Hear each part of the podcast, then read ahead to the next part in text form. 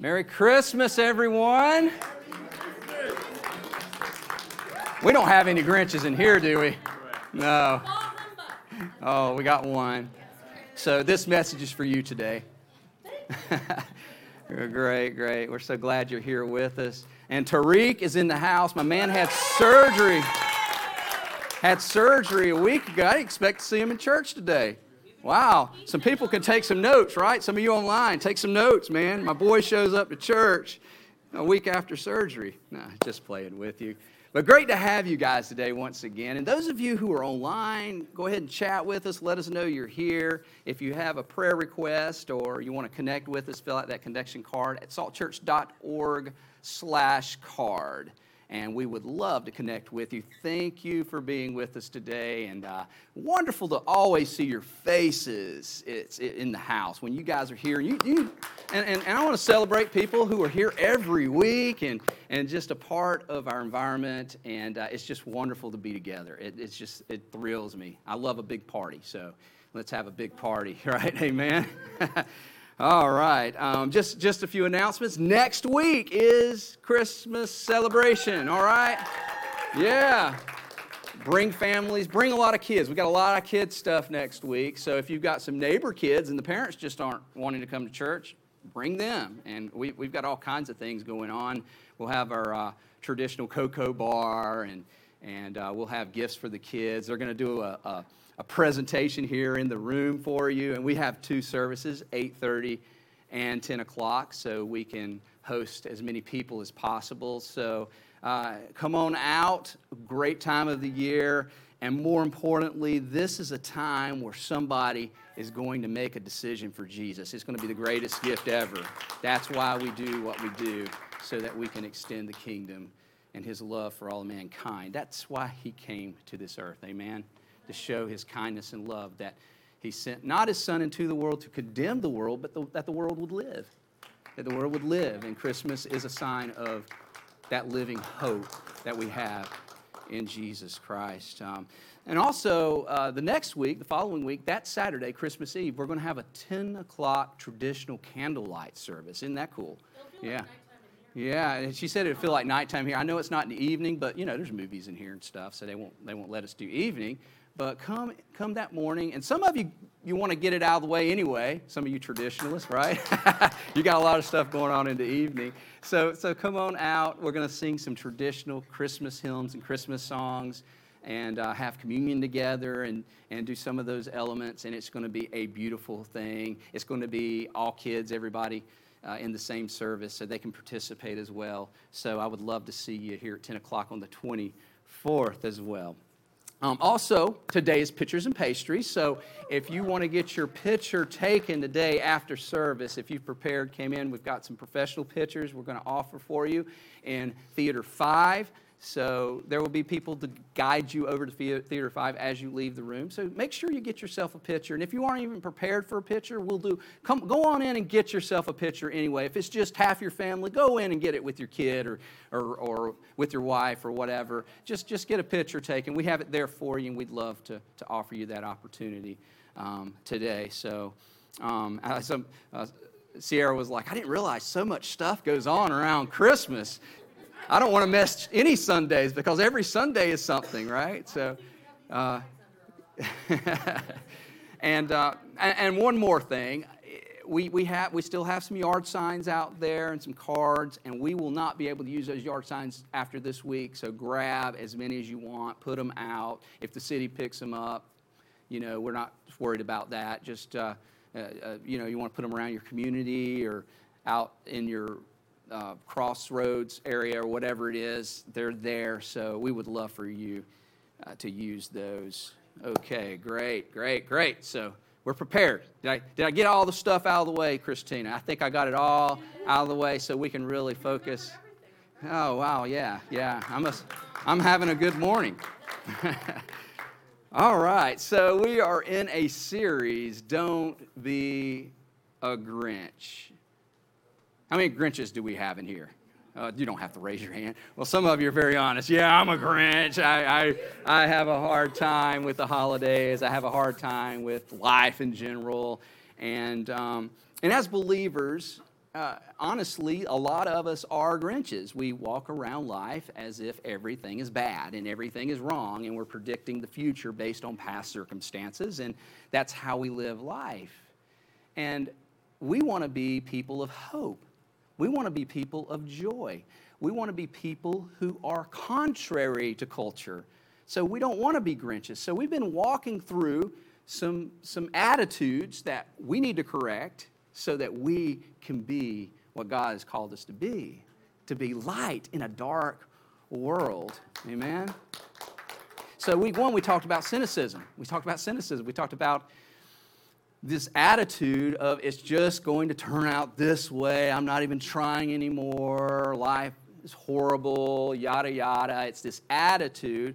And we learned that the uh, antidote for that is hope and being a child again, thinking, you know, maybe life isn't as bad as I think it is, and, and, and being curious about God and curious about things in the future is the antidote for that. And last week we talked about pride. Pride seems to be in the center of everything, whether we're a narcissist or we are insecure, because insecurity is an obsession with self, right? Because we want to be what we want others to think we are, um, and uh, it's an obsession with self. And we learn that, you know, breaking those insecurities and knowing who we are in Christ is is a great way to to conquer those things. And then uh, this week, I want to talk. I'll just go ahead and let it go and tell you what it is and not lead you up to it. It's bitterness. Bitterness. And a lot of these are closely, they sound a lot alike, but they're different because they kind of work together. You say, well, cynicism is bitterness. Yeah, but bitterness is cynicism. Yes, yes it is. But they, they, they work together. You're an angry elf. How many of you know that one, right? How about you're a bitter Grinch? You're a bitter Grinch. Imagine Elf across the table telling you that. How would that make you feel? Would you jump across the table and start at him? Maybe you're struggling with bitterness. And it seems to be a crazy world right now. Have, have you noticed that the world does seem to be madder and madder every year? I mean, we got people angry at government. We got people, employers angry at employees, employees angry at employers. And we have like the highest uh, rate of, of, of workforce, the low, we have a very, very low workforce, right, right now, because it, it just doesn't seem, what's going on in the world? Customers are angry at corporations. I'm angry at Amazon because I haven't got my gift yet that I ordered three weeks ago that they said would be in in just a few days, and they tried to cancel my order. And we put in another order for it, and uh, we wanted a Black Friday because we ordered it on Black Friday. They were going to cancel and give me my money back. And I was like, no, I want the Black Friday special because I have to pay thirty dollars more for the same gift. And I'm a little angry about that, right? So put me off, put me off over and over again. You're Amazon. Come on. You're supposed to help me here. We're in a mad world. People are angry at everybody. And if you look at the airlines, that's just a fine example. I mean, people are crowding in and crowding out, and they're angry about flights that are canceled and this and that.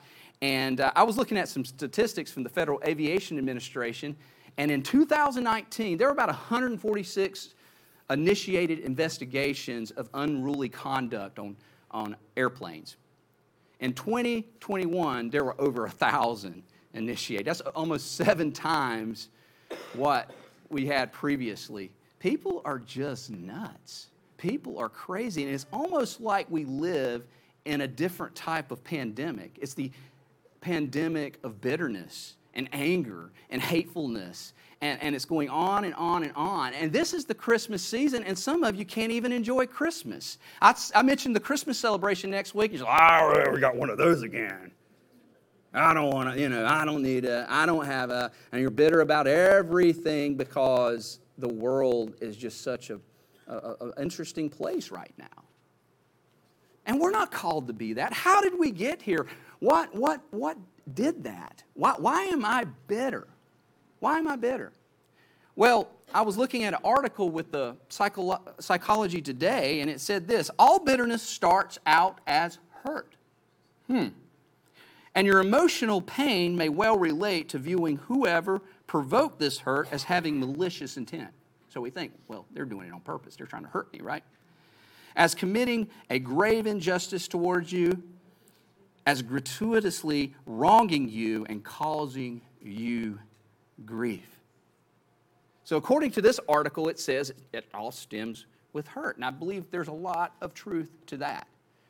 Because what happens, if we want to put everything together, we get hurt, we let that hurt fester, and immediately the, the reaction is anger, right? We get angry. That's like the immediate response. That's like the action that happens, and that lasts for, you know, maybe a, a few minutes or maybe a day or whatever that anger may set in. And then it turns into resentment if the anger stays in.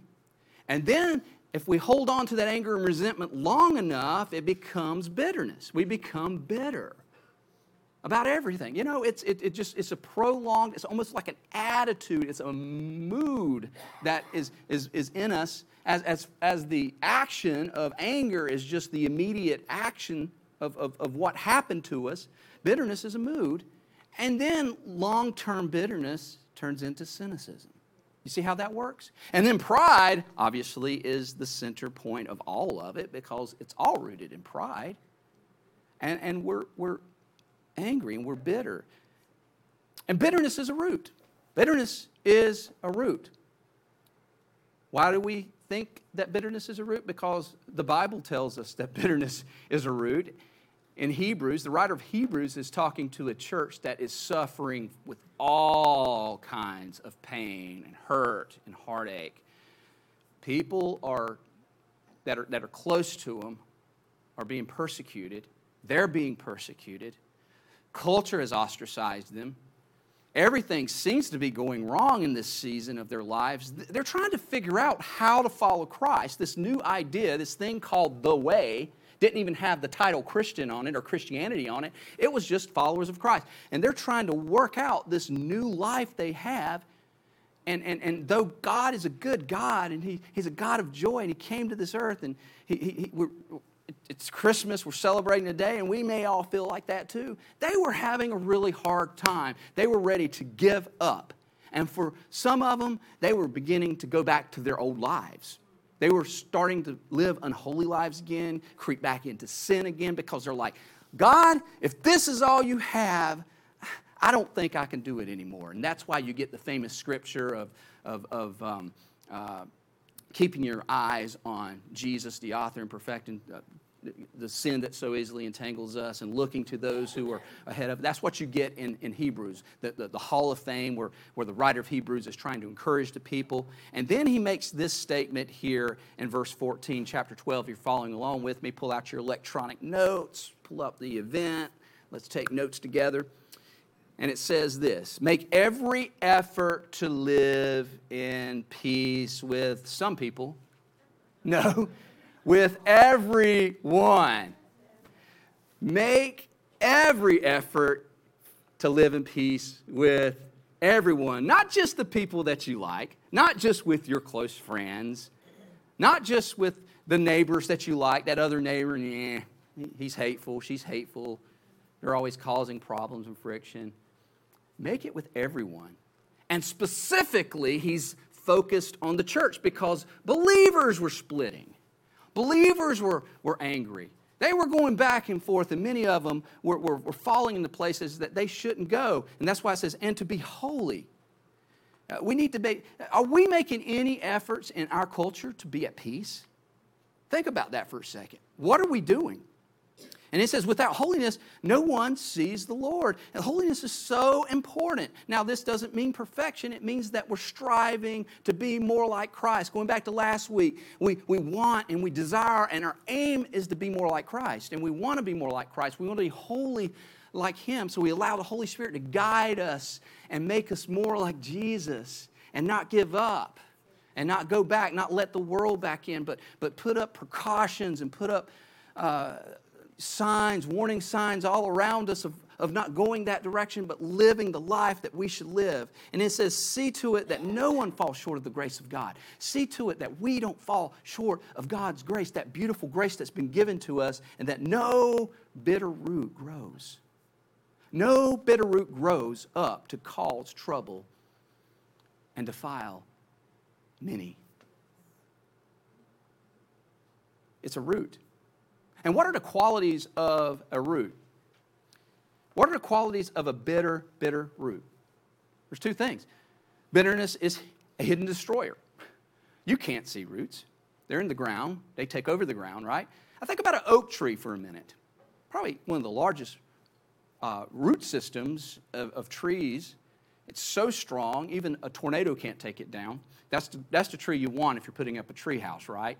If you're wanting nice wood furniture, that strong wood, you know, uh, an oak. Oak is just one of those things that you think of with a tree. It's a, it's a really strong tree. But what we know about our, our trees, or at least what I read about it, if you put uh, roots of an oak tree together, it could go one linear mile. That's a lot of roots, but you don't see that. It's down in the ground. In other words, it, it is what you cannot see deep beneath the surface of what you're going through, the bitterness that, that digs down deep and holds you, and it's robbing you of the life that God desires for you. Bitterness robs you of the life that God desires for you, and you can't even, and for many of us, we can't even see it. We don't even see it's there.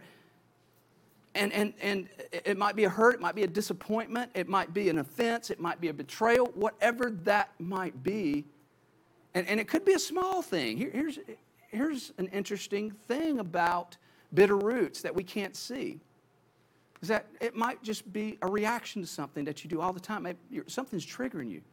Why am I triggered by that? When he said that, or she said that, or he did that, or she did that, why did I get so offended?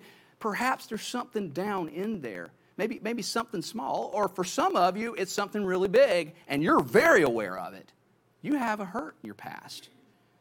You're, you have a life-paralyzing situation that you have not been able to get past. I heard the statement one time, bitterness is like drinking poison and waiting for the other person to die. It's like drinking poison and saying, hey, how silly is that? I don't like you. You're my enemy.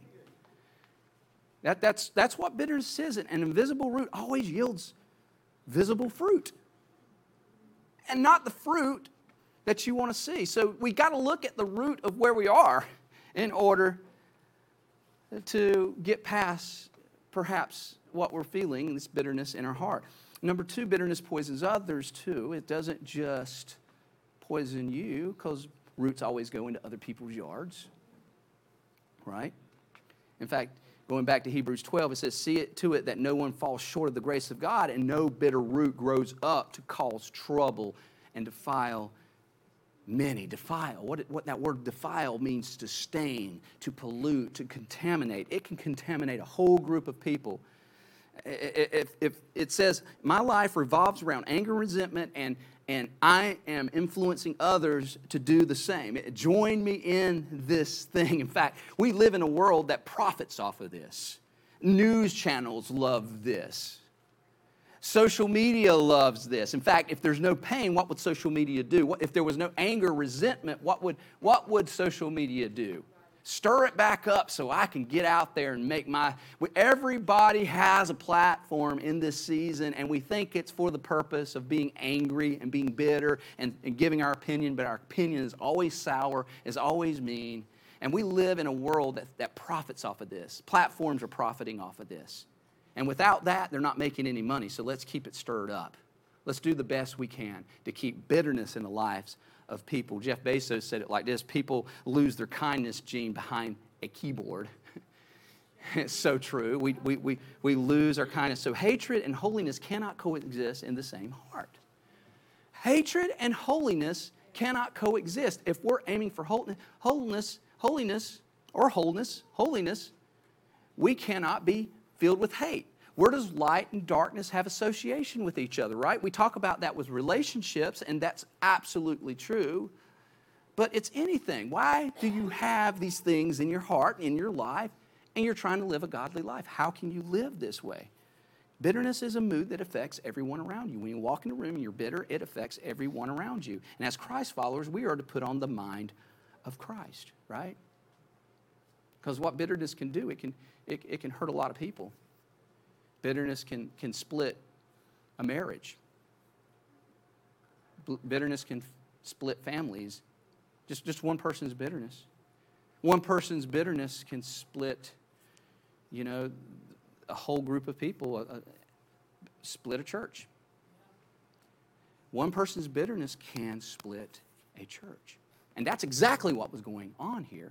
And he's saying, you know, you guys are splitting. You guys are taking sides. You guys are going nuts right now. Culture's affecting you. Get back to where you need to be with Jesus, keeping peace with everyone, keeping peace with each other. Get back. Let, let's, let's redirect ourselves. So how do we kill bitterness?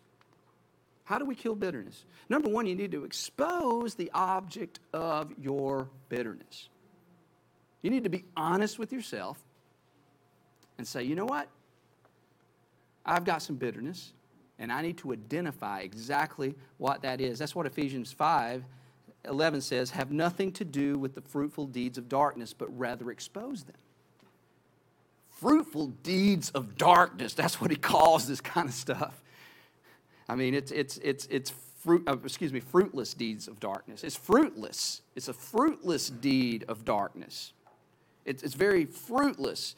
But you want to be fruitful, so you need to expose these things.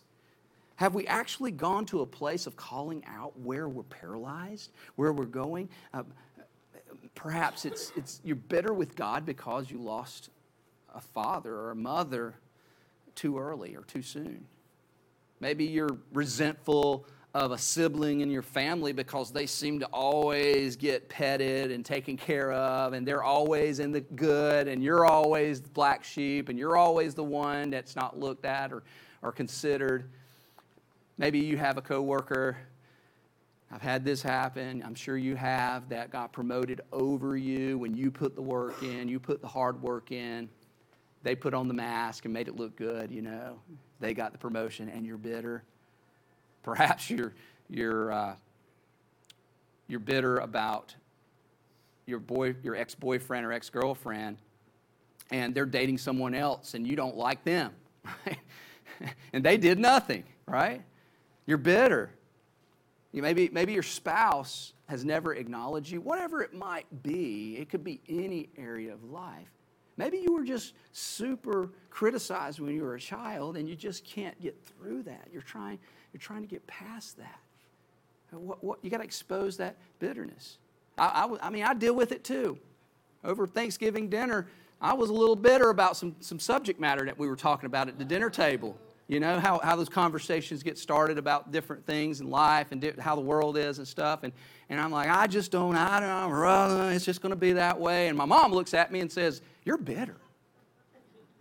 I'm like, no, I'm not. I'm just, uh, no, you're bitter. You're bitter. And that set on my heart. And I said, yeah, you're right. I, I gosh, I got an attitude. How can I even enjoy Christmas in the season if I'm bitter about things? We got to, we got to, we got to identify the root. Because you cannot heal from what you are unwilling to admit. You cannot heal from what you are willing, unwilling to admit. So you need to ask the question, I or, or, or answer this statement, I am rooted to this bitterness because of that blank.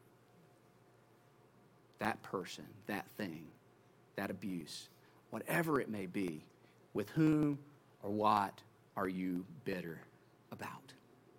Identify it, because we live in an upside-down kingdom. What's interesting about Jesus is he always did things that were opposite to culture, right? If you are great, you must be a servant. If someone slaps you, turn the other cheek. I mean, who wants to do that, right? And then he talks about killing bitterness with love. With love. There's the antidote. It's love. Because God loved us, although we denied him. God loved us when we didn't want anything to do with him, when we hurt him, when we ran his name through the mud, or whatever we did. Guess what he did? He didn't turn his back on us. He loved us. When we were yet sinners, he gave his life for us. We didn't deserve it. but he gave it to us. That's what grace is all about. And for this reason, we get this next point, and that is cancel your debts. Cancel their debts. Because if God canceled your debts, you need to cancel their debts. In Matthew eighteen, we're all familiar with the story of the of the of the servant who, who was forgiven of this tremendous debt he could never pay back. The master forgave him of this debt. And then he went to his fellow person that owed him money, and he put them in prison because they could not pay him back just a little bit. And what does the master say? You wicked servant. He said, I canceled all the debt of yours because you begged me to. And shouldn't you have had mercy on your fellow servant just as I'd had on you? In anger, his master handed him over to the jailers to be tortured until he should pay back all he owed. And this is how, this is what Jesus says. This is Jesus' words. This was his story. He says, this is how your heavenly Father will treat each of you unless you forgive your brothers and your sisters from your heart. That's powerful. He took that very seriously. But they deserve it. They did that to me. Let me encourage you about it. One minute, because some of you are like, I deserve to be angry about this. It's righteous anger, right? We we do the righteous anger thing, right? Say, I, they deserve this, but but and Jesus turned over the tables. He did that.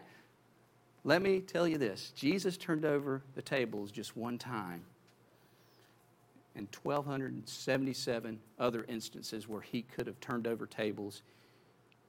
He gave peace to people. He healed people. He made friends with foreigners. He forgave sinners. He canceled their debts. And, and you need to do it not, not just once. If you're, if you're dealing with, with forgiving and giving grace to people, you need to give grace over and over and over and over and over again until that, that, that mindset changes. Amen. Give up your claim for revenge and your claim for justice and learn to forgive. And then thirdly, bless your offender. Pastor, this is getting really heavy. Bless your offender. Bless your offender. Luke six twenty-seven says it like this, but to you who are listening, I say, love your enemies. Do good to those who hate you. Bless those who curse you, and pray for those who mistreat you. You know what that word blessing means? It means to speak well of others. Bless those who hurt you and persecute you and do wrong things against you. Because here's what we do. Here, here's, here's, here's what we do. We compare sin, don't we? Oh, they did such an outrageous thing, but mine was very, very small. But, and, and we compare sin. You know what sin uh, means in the original Greek? It means missing the mark. Missing the mark of a target. It's an archer term of missing a mark, right? And we say, well, my mark was a little, about a millimeter off. So that there, there's enough grace for that. But somebody who was a mile off, no, no, they don't deserve forgiveness. But Jesus forgave everyone. No matter where you've gone, no matter what you've done, whether your sin was small, whatever, whenever your sin is, if it was far, it was, it was, it was long fetched, guess what? The blood covers all of it. And, and if you do not receive the forgiveness of sin, that grace, that grace that he's that the writer of Hebrews is telling us not to fall out of, if we do not receive that, then we all have no hope. That's why Jesus came. That's why we have Christmas. That's, that's why he, he came into this world, is so that we could be forgiven. Forgiven. So that's the antidote. If, if, if you need to look at where you've been or where you've come from and just say, you know. And if you're like, oh, you know, I haven't done, I haven't murdered, I haven't done anything. Some of you are like, oh, I've done some awful things. But others of you, I haven't done much. Well, maybe you stole some candy as a kid or lied or or uh, maybe you cheated on the test. Just just do this. I was a liar, liar, chief. Uh, I stole and I was a cheater. A liar, cheater, and a thief. I don't deserve heaven. When you put it in that perspective, right? Disobeyed the Ten Commandments. I'm, I'm pretty, pretty messed up. Can I not forgive someone else for what? If I've been forgiven of what I've done? That's Jesus. That's the mind of Christ. That's who we want to be as believers, and imagine what that would do. Ephesians four thirty-one says, get rid of all bitterness, rage and anger, brawling and slander, along with every form of malice. Be kind. Be compassionate to one another. Forgive each other.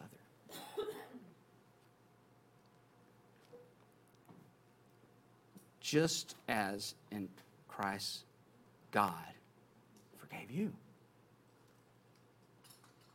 Compassionate, kind. That sounds so contrary to anything we see. Because the world says, don't be compassionate to people that don't deserve it. Don't be kind to people who treat you wrong. But what does Jesus say? You know, turn the other cheek aside. Love your enemy. Speak well of them. Bless them. Imagine a world where we were all kind to each other. Imagine a church where we were all kind to each other, because I can tell you, even in church, we struggle with this. And that's why the writer of Hebrews was hitting this so hard. You've got a lot of bitterness. All of you are, are, are just angry, and you've let that anger dwell inside of you until it became resentment and then bitterness. And, and, and you got a lot of hurt because y'all been hurting each other. Let's live in peace. Let's live in peace. And when you realize what God has already done for you, you don't have to muster up forgiveness. Forgiveness is secondhand. It, it comes natural.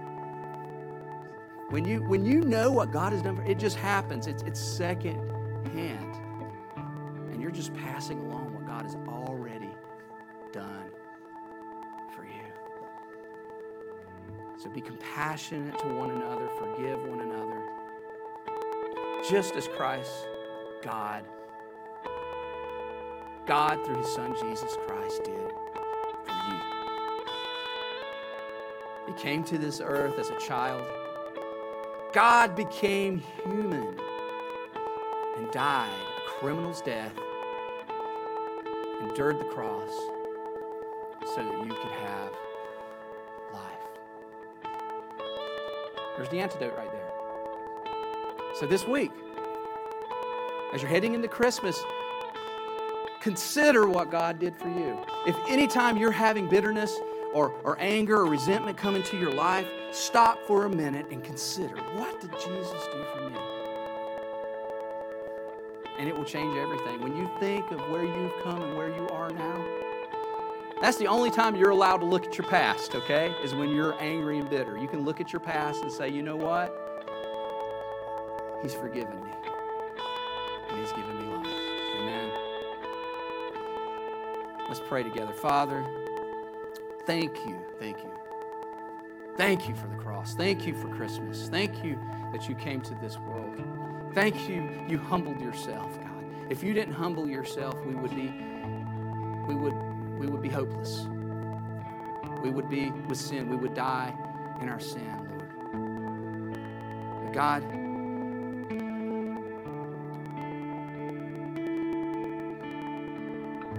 convict our hearts. Make us more like you. Change us and transform us into your image, Lord, because that's our aim and that's our desire. That's what we want more than anything. That same spirit of worship, perhaps there's somebody else here that may not know Jesus. Maybe you've never experienced that forgiveness that really changes everything. Today you can give your life to Jesus. You can turn it over. Any sin that you've done, whether small, whether big, it can be forgiven today. Because of Christmas, you can, it can be forgiven. You no longer have to live like a Grinch, lonely and hurt and bitter and in pain. You can be forgiven and experience the Holy Spirit's indwelling in your heart and lives and make you a new creation. Joy, peace, and hope in the middle of what seems to be death gives you life. If you'll pray this with me, Father, in the name of Jesus, I believe that you are the Son of God and that you died on the cross for our sins. Come into my life, come into my heart. Make me a new creation. I believe that you are God come to earth and that you died and you were resurrected for that purpose so that I can have life. So I no longer live for myself, but I live for you. In Jesus' name. Amen. Amen. Hallelujah. Hallelujah. Praise God. Just, just another th- quick thing um, to mention. Uh, we do have our giving. Um, and uh, here's what I want to say about giving. Uh, we're coming to the end of the year, and if you want to give for it to count towards your, your financial statements, you know, for the coming year, tax write-offs and stuff, you, uh, you want to give before January thirty-first. But here's what I want to say, guys. Uh, and I won't spend too long on this. I kind of mentioned it last week. We we have been down quite a bit since last year. We were about, uh, as of the beginning of last week or the week before, before I spoke, we were about seventy thousand dollars off of where we were last year. Granted, uh, it was a very, very, very good giving year. We were blessed by God last year, regardless of, of all the stuff we had been through, switching of places and stuff like that. But uh, we have dreams for this place. We have dreams that that that God... that our children would come to a, a building and learn about Jesus and give Christmas pageants year after year after year, talking about the love of Jesus, and our, our teenagers would have a place where they could meet every week. And that would be have more and more opportunities to share the love of Jesus through this city, but we can only get there by our giving. So I'm asking everyone to consider giving above and beyond to our building fund or or an offering of, of, of some type. Maybe it's a, a significant amount, maybe it's a small amount to help us get to where we need to be, because God has so much. We're only allowed to go as far as you're giving. So if you have an opportunity, I want to, uh, we call this legacy giving, that this giving that goes beyond you and beyond me and into the future of your church. And I, I say this for military people too, because we have a lot of military here that are here for two or four years. We have a lot of transition with that. Maybe you would consider, you know, even if you can give, you're given to a legacy too. You're leaving, yeah, but your, your military is lost. You have a lot of hurting and dying people, and we are here to minister to your people. So give us an opportunity to do that, and perhaps God puts it on your heart to give to a military ministering church here. Um, so thank you for your giving. It'll be up on the board, and the band is going to lead us out in worship for one more song. If y'all want to stand with us as we worship, uh, just real quickly, and we'll have your uh, pictures ready uh, as you transition out.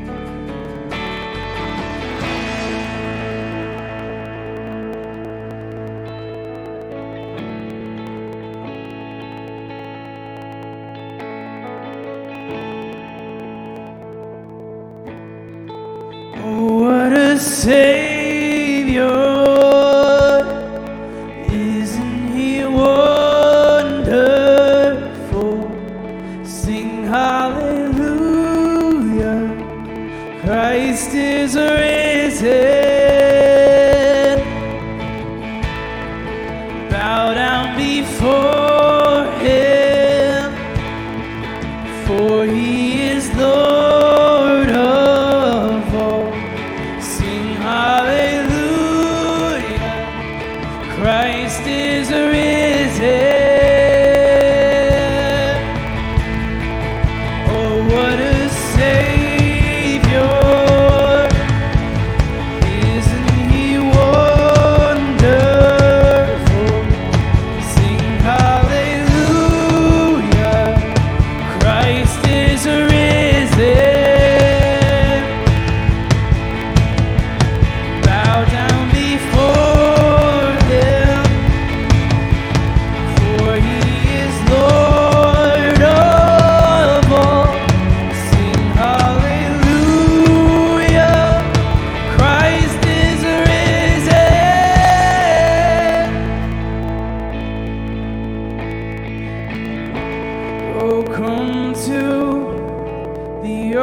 altar, the Father's arms are open wide.